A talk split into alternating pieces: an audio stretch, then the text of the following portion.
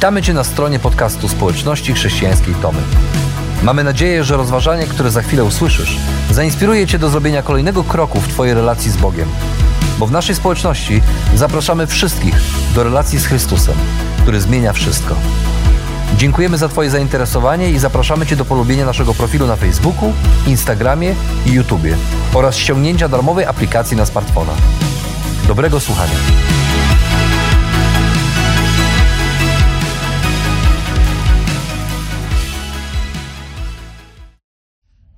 Udało się. Dotarliśmy do końca naszej serii, a więc do końca księgi, e, którą czytamy od kilku tygodni, e, do końca księgi objawienia Jana. I wiem, że czasem mogło nie być łatwo. Być może część z Was czuła się, jakbyśmy przenieśli się w jakiś niezwykły świat fantazy, a inni być może byli przytłoczeni mm, tymi wszystkimi wizjami e, jeźdźców, znaków, bestii. Ale dziś e, dotarliśmy do końca. Nie wiem jak Wy, ale ja lubię, kiedy na końcu jest jakaś meta, jest jakaś nagroda, coś na końcu czeka, co daje mi siłę do tego, żeby wytrwać, żeby, żeby dalej się starać. Lubię, gdy coś kończy się zwycięstwem. Mm. Gdy, zwłaszcza gdy to wymaga jakiegoś wysiłku, gdy się męczę, lubię myśleć, że na końcu jest coś, co sprawi, że powiem, e, było, było warto. Ta nadzieja daje niezwykłe, niezwykłe siły. Choć mam nadzieję, że wy wcale się nie męczyliście podczas tej, tej serii. E, dziś w końcu dotrzemy do końca, do końca Apokalipsy i poznamy opis końca, ale który będzie jednocześnie opisem początku, początku wieczności. Bo kiedyś ktoś zauważył, że Biblia to księga, która ma dwa początki. Zaczyna się początkiem, początkiem stworzenia i kończy się początkiem, opisem tego nowego stworzenia. A więc docieramy do wizji nieba, e, która ma być właśnie jak ta meta i nagroda dla nas. No i tu pojawia się problem, bo problem jest taki, że czasami nie wiemy tak naprawdę, co o tym końcu myśleć i jak o nim myśleć. Jak ta nagroda w ogóle będzie wyglądać? Jest wiele różnych teorii na ten temat, na temat nieba.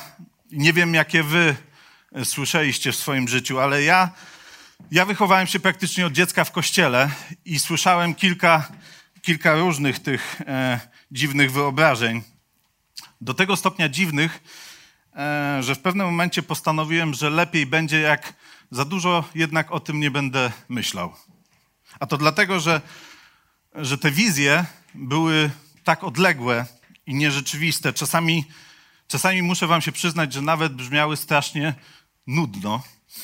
E, a to wpędzało mnie w taką, takie poczucie winy, że tak naprawdę w głębi chyba wcale nie chcę iść do takiego nieba, o którym słyszałem.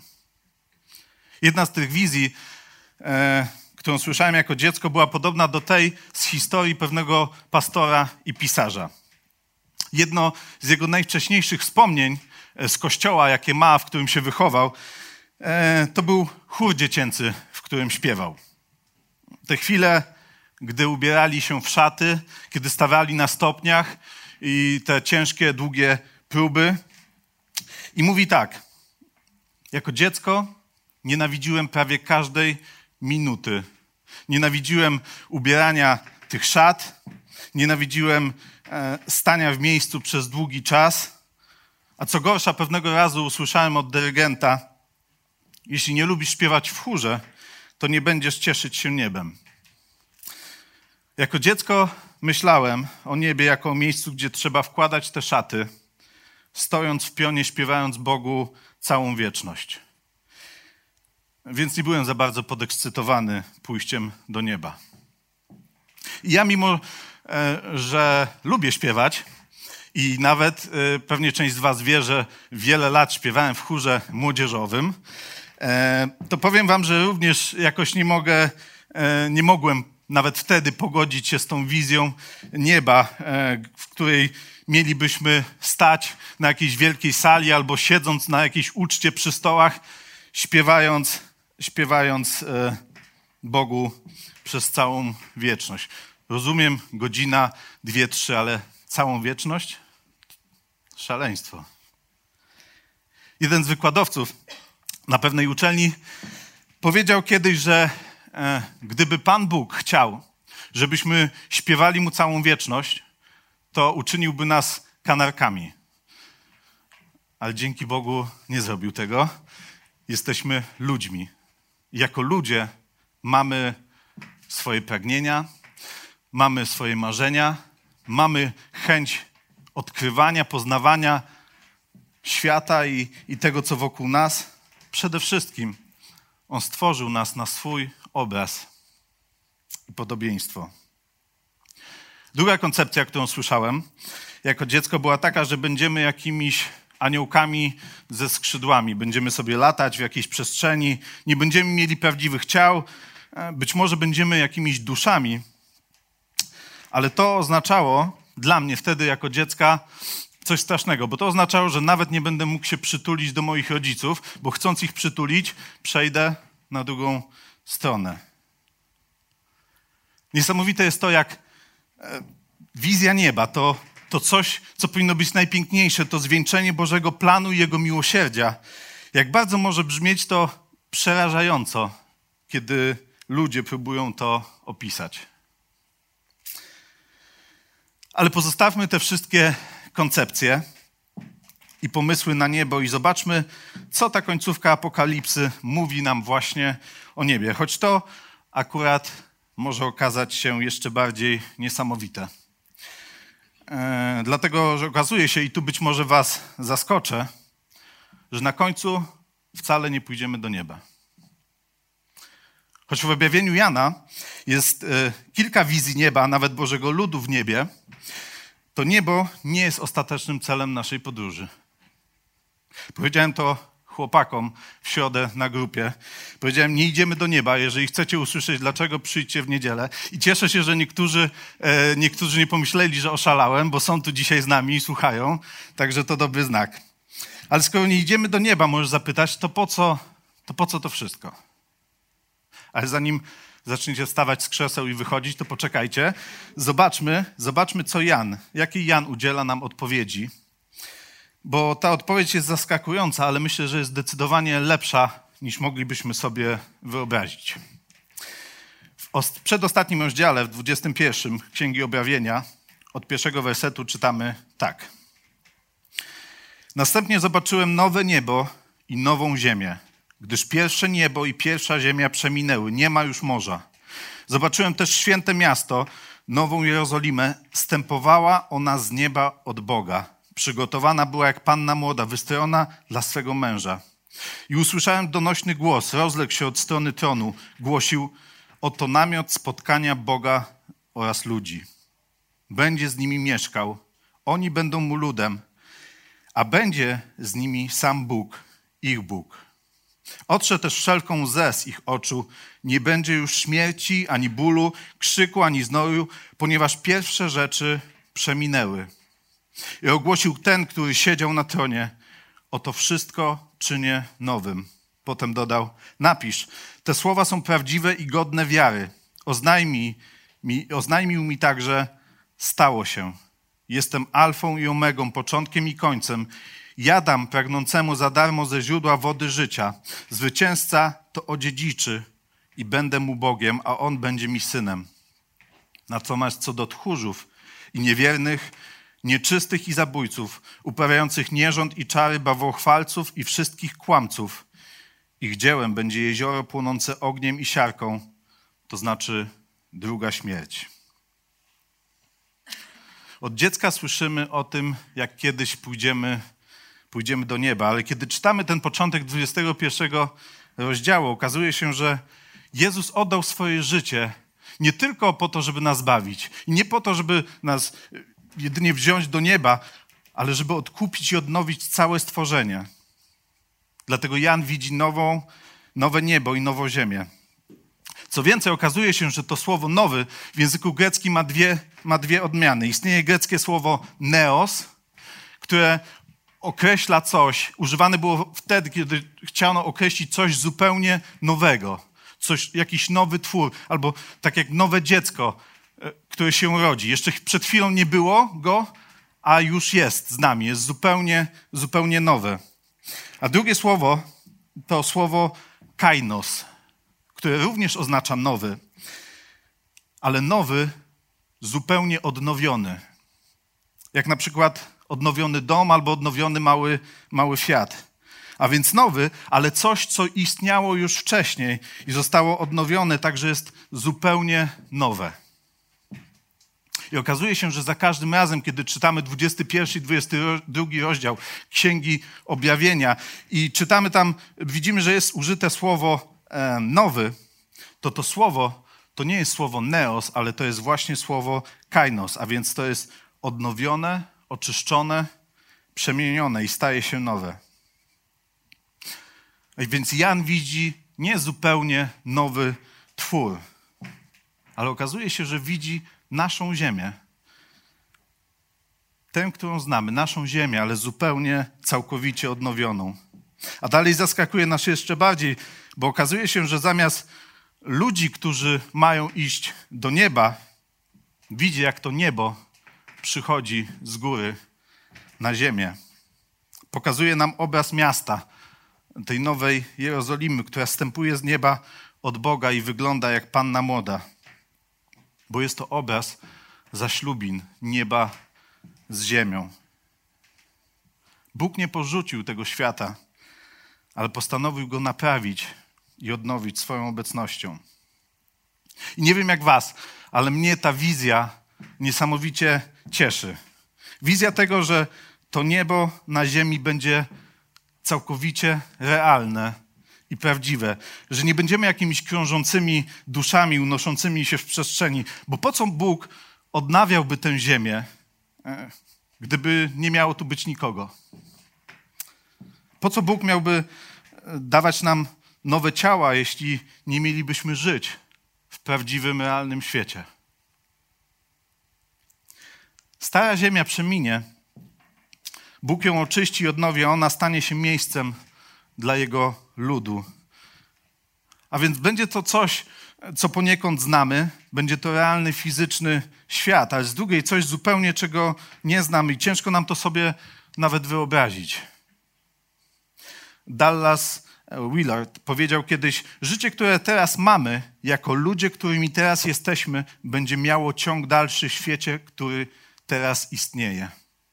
To nie będzie nowa, dziwna zjawa, tylko prawdziwy świat, który znamy, tylko nowy i lepszy. A w opowieściach z Narni C.S. Lewis, C.S. Lewisa jest scena w końcowym, w końcowym rozdziale, gdy bohaterowie, którzy mieszkali w Narni, zakończyli tam swój okres, e, swój czas i, i pracę. I Aslan, lew, który e, reprezentuje Chrystusa w tej opowieści, przyszedł po nich aby zabrać ich do domu. Gdy wyjeżdżają z Narni i wkraczają do ziemi Aslana, spotykają się ze znajomymi scenami i ze znajomymi obrazami. Jeden z bohaterów krzyczy: Wreszcie wróciłem do domu. To mój prawdziwy kraj. Przynależę tutaj. To jest kraina, której szukałem przez całe życie, choć do tej pory jej nie znałem. Powodem, dla którego kochaliśmy tę Narnię, tę starą Narnię, jest to, że czasami wygląda trochę tak jak ta. Myślę, że gdy znajdziemy się w tej nowej ziemi, czy w tym niebie na ziemi, powiemy, to jest coś, czego szukałem całe swoje dotychczasowe życie, mimo że e, nie znalazłem tego aż, aż do teraz. Może właśnie dlatego czasami tak kochamy tę naszą starą ziemię.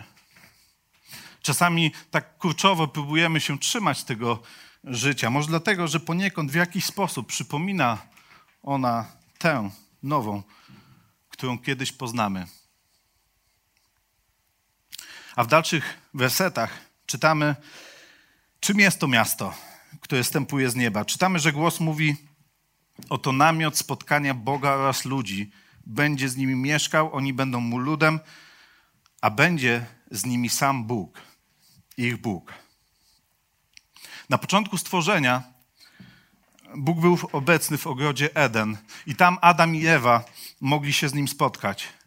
Później przez grzech i upadek ta relacja została zerwana, Adam i Ewa zostali wygnani. I gdy naród izraelski wędrował przez pustynię do ziemi obiecanej, yy, mogli oni spotkać się z Bogiem w namiocie spotkania. Ta przenośna świątynia była, była znakiem, że Bóg jest wśród nich. A kiedy wybudowali już prawdziwą świątynię, to, to on był obecny w miejscu najświętszym, w którym mógł go spotkać tylko jeden kapłan raz, raz do roku. A teraz, gdy widzimy, że niebo stępuje na ziemię, to całe miasto jest namiotem spotkań. A więc w całym tym mieście Bóg jest obecny i zaprasza tam wszystkich, których nazywa zwycięzcami. I to jest ta nagroda. Bóg chce zamieszkać pośród swojego ludu w tej nowej ziemi. A tam, jak czytamy, Bóg otrze każdą łzę. Nie będzie już bólu, nie będzie krzyku, nie będzie śmierci, bo to wszystko przeminęło. Ciężko nawet jest nam sobie wyobrazić, jak to jest żyć bez bólu i cierpienia. Bez chwil, kiedy płaczemy, bo ktoś nam bliski odchodzi. Bez bólu, kiedy jesteśmy zranieni przez e, drugą osobę, kiedy jesteśmy skrzywdzeni. Ciężko jest nam sobie wyobrazić i teraz z tym niewiele możemy, niewiele możemy zrobić. To wydaje się nieodłączną częścią naszego życia. Wspomniany wcześniej C.S. Lewis w innej swojej książce książce pod tytułem Problem cierpienia. Zmaga się z cierpieniem, jakie w życiu nas spotyka. I w jednym z rozdziałów pisze tak. Nasz ojciec pokrzepia nas naszej drodze kilkoma przyjemnymi schroniskami, ale nie chce, żebyśmy pomylili je z domem. Dom jest w drodze, ale jeszcze nie dotarł.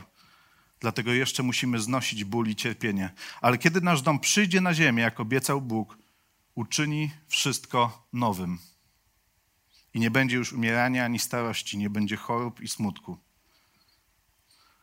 Jan słyszy od Boga słowa: Oto wszystko czynię nowym. Nowym, odnowionym. A potem głos mówi: Stało się. Co jest znowu echem stworzenia, kiedy Bóg mówił: Niech się stanie światło i się stawało. Mówił: Niech się stanie i się stawało. Nowy świat. A wszystko dlatego, że Bóg jest alfą i omegą, czyli początkiem i końcem. Do Niego należało pierwsze słowo. Pierwsze słowo w historii, ale też będzie należeć ostatnie słowo w historii. On też zaprasza tych, którzy pragną napić się ze źródła wody życia. A tych, którzy wytrwają, nazywa zwycięzcami. Obiecuje, że oni będą jego dziećmi, a on będzie ich ojcem. Więc zaprasza ich do domu. I tu widzimy kontrast. Ci, którzy przychodzą do Chrystusa, mogą napić się wody życia i stać się dziećmi Boga, a ci, którzy się od Niego odwracają i żyją po swojemu, nie dostają wody życia, ale trafiają do jeziora płonącego ogniem, co jest obrazem drugiej śmierci. W nowym świecie wszystko będzie nowe i nie będzie miejsca na to, co złe. Kiedy nadejdzie nowy początek, niebo przyjdzie na ziemię która stanie się miejscem Bożej obecności i wszystko będzie nowe. To miasto, które opisuje Jan, jest wyjątkowe, nie tylko, bo nie tylko jest obrazem nieba na ziemi, obecności Boga, ale jest też obrazem tego, kim my jesteśmy, obrazem Bożego ludu. Jan po raz kolejny w dalszej części maluje nam obraz Nowej Jerozolimy i czytamy tak.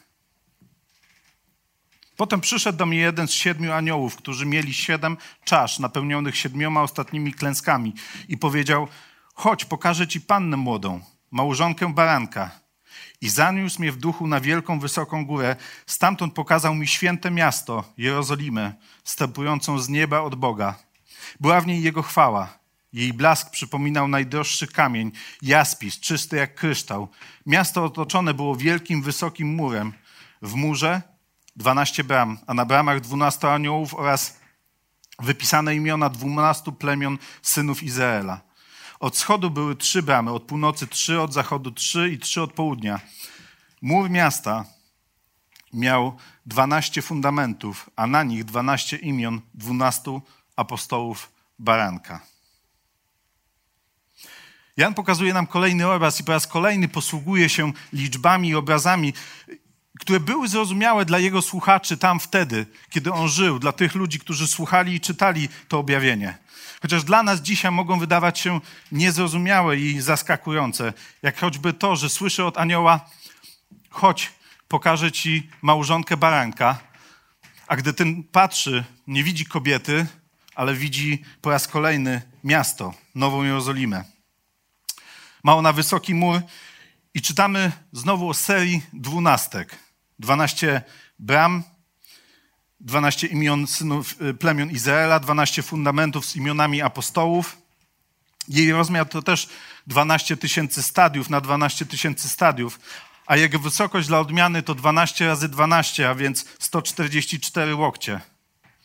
A więc na nasze dzisiaj to miasto miałoby wymiary 2200 km na 2200 km, czyli byłoby 16 razy większe niż terytorium Polski. Mogłoby więc pomieścić całkiem sporo osób, zwłaszcza, że czytamy o jego wysokości, więc nie wiemy, ile tak naprawdę poziomów mogłoby mieć. Jednak jak mówiliśmy przy, przy innych rozdziałach, czytając tę księgę, nie chodzi o dokładne liczby, a w tym wypadku nawet nie chodzi o jakiś opis miasta, w którym, w którym będziemy mieszkać, ale jest to opis i obraz Bożego ludu, całego Bożego ludu, który odnosi się zarówno do Izraela, a więc do świętych, e, którzy żyli jeszcze w czasach Starego Testamentu, a też odnosi się do e, Kościoła, a więc do świętych żyjących w czasach Nowego Testamentu. A więc cały Boży lud ukazany jest jako małżonka baranka. A to, co naprawdę uderza, to dalszy, dalszy jej opis, gdzie czytamy tak.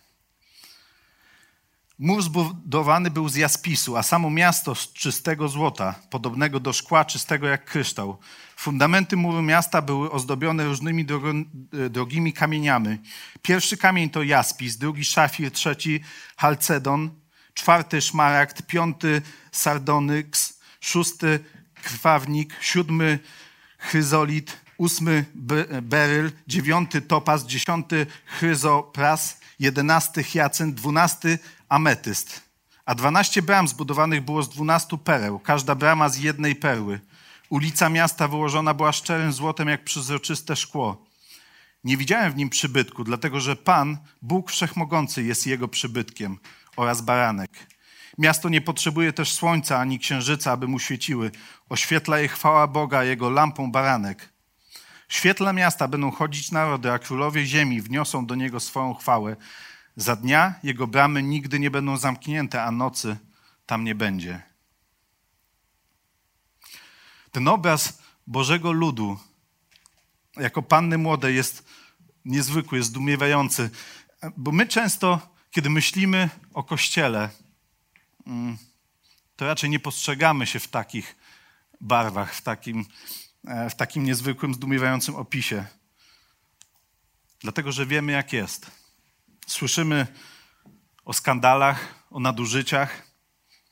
Widzimy ludzi, którzy nie zawsze żyją tak, jak mówią, a do tego chyba przede wszystkim znamy samych siebie i swoje niedoskonałości. Kiedy myślimy o sobie samych, czasem czujemy się jak Johnny Erickson Tada w dniu jej ślubu. Johnny została sparaliżowana w wieku 17 lat w wyniku nieszczęśliwego skoku do wody. W dniu ślubu opowiada, jak czuła się niezręcznie, gdy jej koleżanki próbowały ubrać ją w suknię ślubną. Próbowały założyć na jej sparaliżowane ciało suknię ślubną. Żaden gorset nie pomagał sukienka po prostu nie pasowała. Potem, gdy wjeżdżała do kościoła, spojrzała na dół i zauważyła, że przypadkowo przejechała kołem po rąbku swojej sukni, zostawiając brudny ślad po oponie. Jej sparaliżowane ręce nie mogły utrzymać bukietu stokrotek, który bezwładnie leżał na jej nieruchomych kolanach. A jej wózek, chociaż udekorowany weselnie, Wciąż był wielką, toporną maszyną z pasami, zębatkami, łożyskami. Nie czuła się jak idealna panna młoda. Na pewno nie jak taka, którą widziała w czasopismach. A wtedy zobaczyła go. Stał pięknie ubrany. A kiedy spojrzał na nią z błyskiem w oku, jej twarz również rozpromieniała i nagle poczuła wielkie pragnienie, by już przy nim być. Zobaczyła swojego ukochanego, a ta miłość wypisana na jego twarzy zmyła całe poczucie nieadekwatności i niedoskonałości, bo dla niego była doskonałą i najpiękniejszą panną młodą na świecie. Choć możemy być czasem zmęczeni i zniechęceni swoimi niedoskonałościami, upadkami i grzechem, a także grzechem innych ludzi wokół nas, to Bóg posługując się obrazem miasta, takim obrazem, który jaśnieje od złota, który błyszczy pięknymi kamieniami, pokazuje, pokazuje nam, jak On nas widzi. Jacy kiedyś będziemy. W tym mieście nie będzie nocy, bo On, on Boża chwała oświetla to miasto. Będą bramy, ale one nie będą się zamykać, bo, bo i tak nic nieczystego do nich nie wejdzie, bo tam nie będzie już zła ani grzechu. Widzimy tu odnowiony Boży lud. Bo kiedy nadejdzie nowy początek, zamieszkamy razem z Bogiem i zobaczymy Boży lud takim jak nigdy dotąd.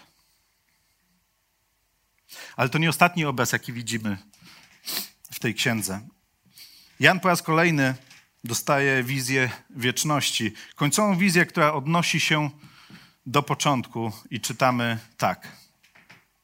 Pokazał mi też rzekę wody życia, lśniła jak kryształ, a wypływała z tronu Boga i baranka. Na środku ulicy miasta i po obu brzegach rzeki rosło drzewo życia. Wydawało ono dwanaście owoców, rodziło owoc każdego miesiąca, a jego liście miały moc uzdrawiania narodów.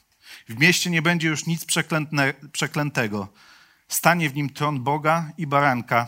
Jego słudzy podejmą swe zadania. Będą oglądać jego oblicze. Na swoich czołach będą nosić jego imię.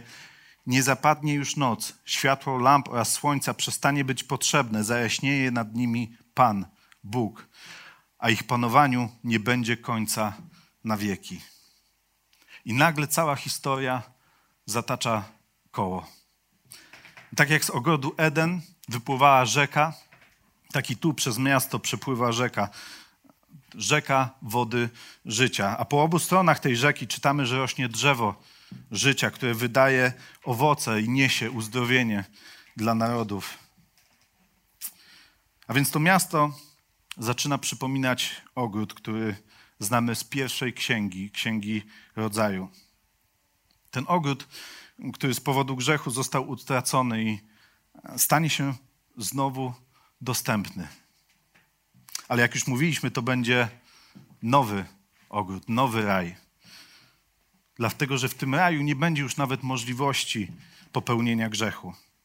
Bo jak czytamy, nie będzie już nic przeklętego.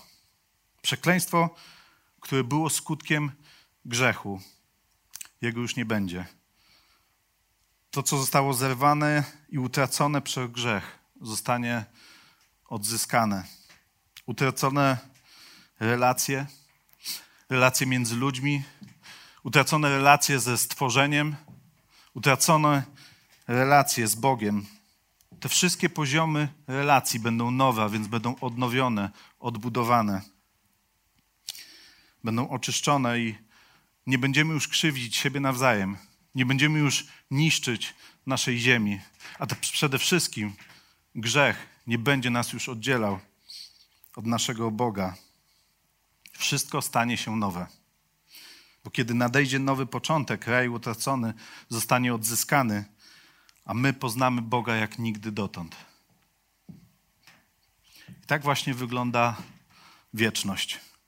C.S. Lewis, o którym już dzisiaj było kilka razy, przedstawiając wieczność, pisze, że całe nasze życie na tym świecie było zaledwie okładką i stroną tytułową. A kiedy znajdziemy się w wieczności, rozpoczniemy wreszcie rozdział pierwszy wielkiej opowieści, jakiej nikt jeszcze na ziemi nie czytał.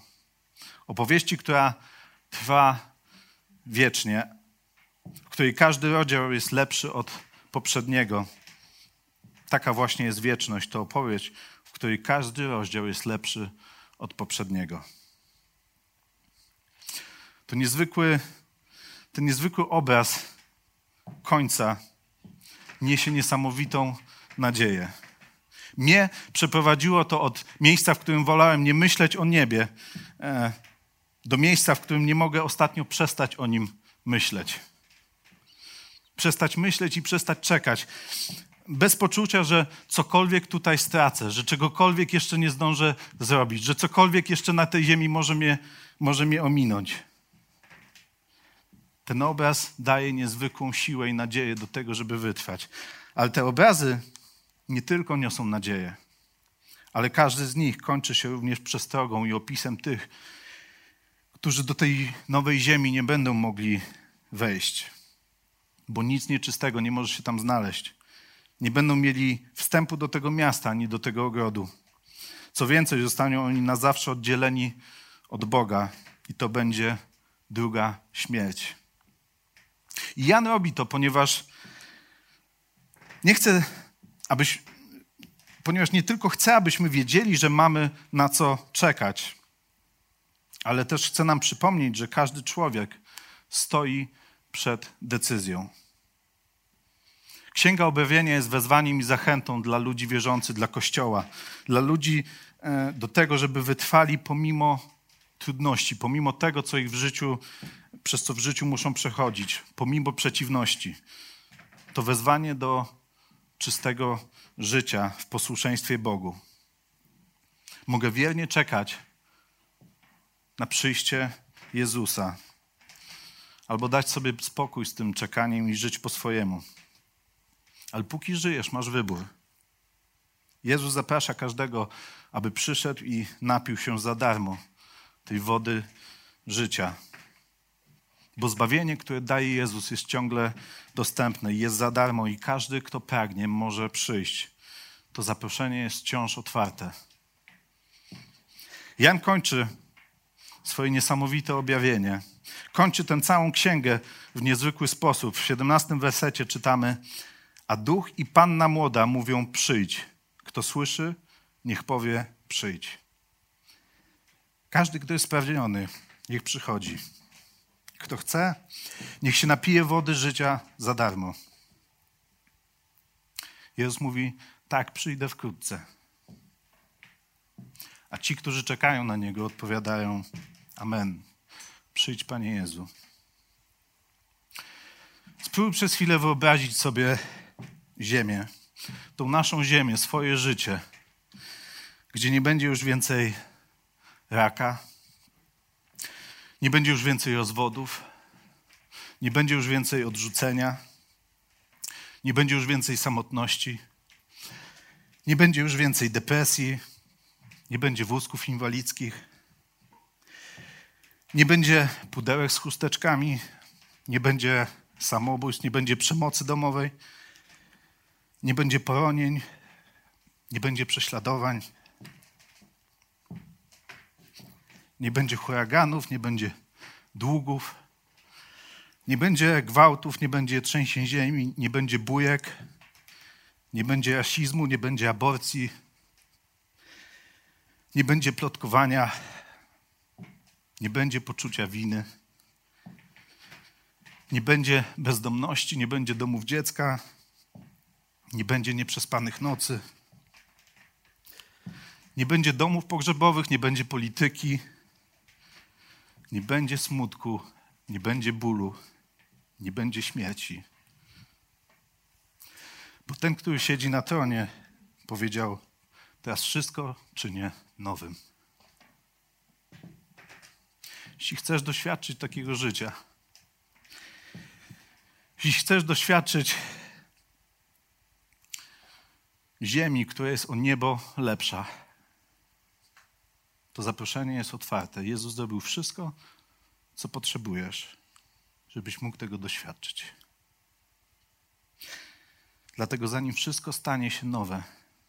Codziennie przygotowuj się na powrót Jezusa i, i wołaj: Przyjdź, Panie Jezu.